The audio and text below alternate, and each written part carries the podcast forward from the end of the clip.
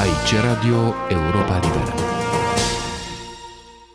Anul 1989 te găsește la Radio Europa Liberă făcând emisiunile culturale? Făceam două emisiuni culturale, una care era actualitatea culturală românească, care fusese înființată de zeci de ani de eh, Monica Lovinescu și Virgile Runca.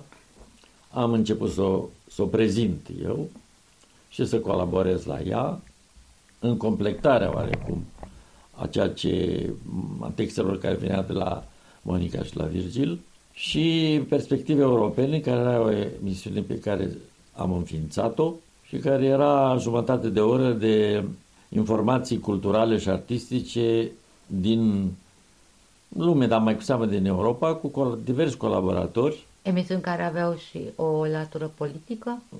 Care aveau o latură politică oarecum secundară, la perspective europene, în mod evident secundară, la actualitatea culturală exista, sigur, o, o politică, politica apărării unor fenomene și a unor cărți și a oameni care erau importanți în România și care stăteau sub uh, o presiune politică puternică, puternică și unor cu efecte mari. Actualitatea culturală românească ținea seama exact de context, de contextul celor care ne ascultă, a scriitorilor și a publicului. Cum, adică- vedeai, cum ai fi definit tu scopul acestei emisiuni? Scopul emisiunii asta era să încurajeze tot ceea ce însemnează literatură sau artă de valoare și artă de valoare care are și o semnele unei independenți politice sau unei forme de protest mai, de, mai mascată sau mai, mai evidentă de protest politic. Ce ecouri aveați din România, iar vorbim până în 89, până în decembrie, când lucrurile se schimbă? Eco, ecourile erau foarte mari, din, din lumea culturală. le cunoșteam eu pentru că ascultasem până în 82 când am plecat uh, zeci și zeci de, de evenimente. Știam câte de ascultat actualitatea culturală românească de către toată lumea, nu numai de scriitori și de artiști. Era foarte, o emisiune foarte ascultată pentru că era și foarte bine făcută de uh, Virgil și de Monica și pentru că ele spuneau multe lucruri adevărate, adevărate și bucuria de a auzi niște lucruri adevărate la radio era importantă și, într-un anumit fel, putea să, supline, să suplinească tăcerea. Vorbitul din afară suplinea tăcerea dinăuntru. În 1989 încep să cadă regimurile comuniste în celelalte țări este europene, una după alta. Cum s-a reflectat, dacă s-a reflectat uh, această schimbare în emisiunile voastre culturale? Se reflectau, se vorbeau despre aceste schimbări, se, se, creând o stare de așteptare. Și se întâmplau niște lucruri. Existau niște semne. Nu în scrisoarea celor cinci, Mircea Dinescu, s-au zise de Brașov. Vine momentul Timișoara, la ce te-ai gândit? Ce ai crezut că o să se întâmple? Da? Deja despre Timișoara știam niște lucruri, nu le știam precise, erau diverse, mm-hmm. uh, cum se spune, diverse vești venise, veniseră care erau uneori contradictorii, dar în același timp credeam că regimul va reuși să le, să le uh, înăbușe. Deci căderea regimului Ceaușescu în România a fost o surpriză. A fost o surpriză în sensul că pentru mine, mai ales, mie, pentru mine a fost o surpriză destul de mare pentru că eu am fost convins, mă înșelam, că securitatea îl apără și va fi solidară cu el ca, ca expresii de a politicii lui până la sfârșit. Eu mă înșelam, de fapt.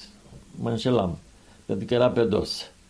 Securitatea a, a știut la timpul potrivit să scape de el, pentru că, în mod evident, că în uh, lagărul socialist se schimbau uh, lucrurile foarte violent și pentru că uh, puterea Eh, cum să spun eu, preferau să aibă putere și fără Ceaușescu. Și au și avut puterea multă vreme și au putut să facă ei sau emanațiile lor eh, să facă o politică care, care urmări să văd și astăzi. Au căpătat o țară aproape pe gratis. Care a fost rolul intelectualității în această perioadă de tra- lungă perioadă de tranziție? Ce în mod evident că unii intelectuali au devenit foarte combativi în în lupta politică și dintre cei mai buni s-au implicat. În, nu, mulți s-au implicat, alții au, au rămas în expectativă, dar opoziție n-a existat.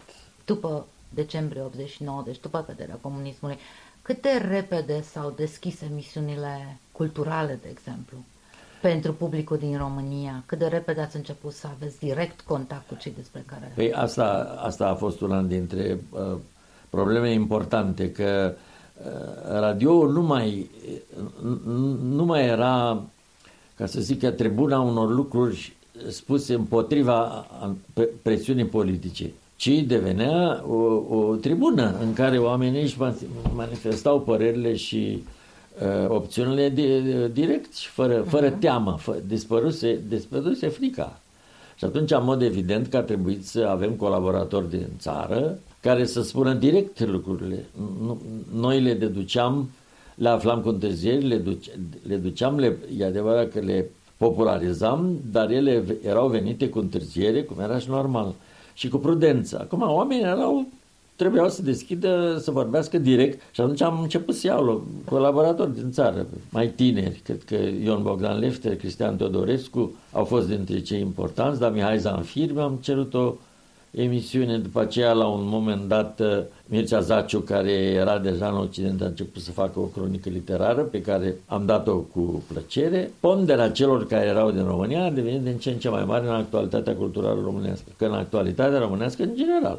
De a fost și nevoie să plece cineva imediat la București și să transmită direct. Cred că Munteanu a fost primul, Curezeanu. Și Emil Curezeanu. Da, uh-huh. cred că ei au fost primii. Da. Cum s-a schimbat scopul emisiunii? Exista, până în 89, a existat o anumită doză de subversivitate și de aluzivitate, care combina pe de o parte optica progresului, pe de altă parte uh, cum să combătea dogmatismul sau presiunea uh, grupurilor literare ostile libertății și care erau în slujba politicii oficiale. Erau sistematic, sistematic criticate. După 89 lucrurile se făceau direct. Op- opțiunea politică era inclusă și liberă, că nu mai, era, nu mai era nevoie de aluzivitate. Și din partea noastră și evident din celor din țară care veneau.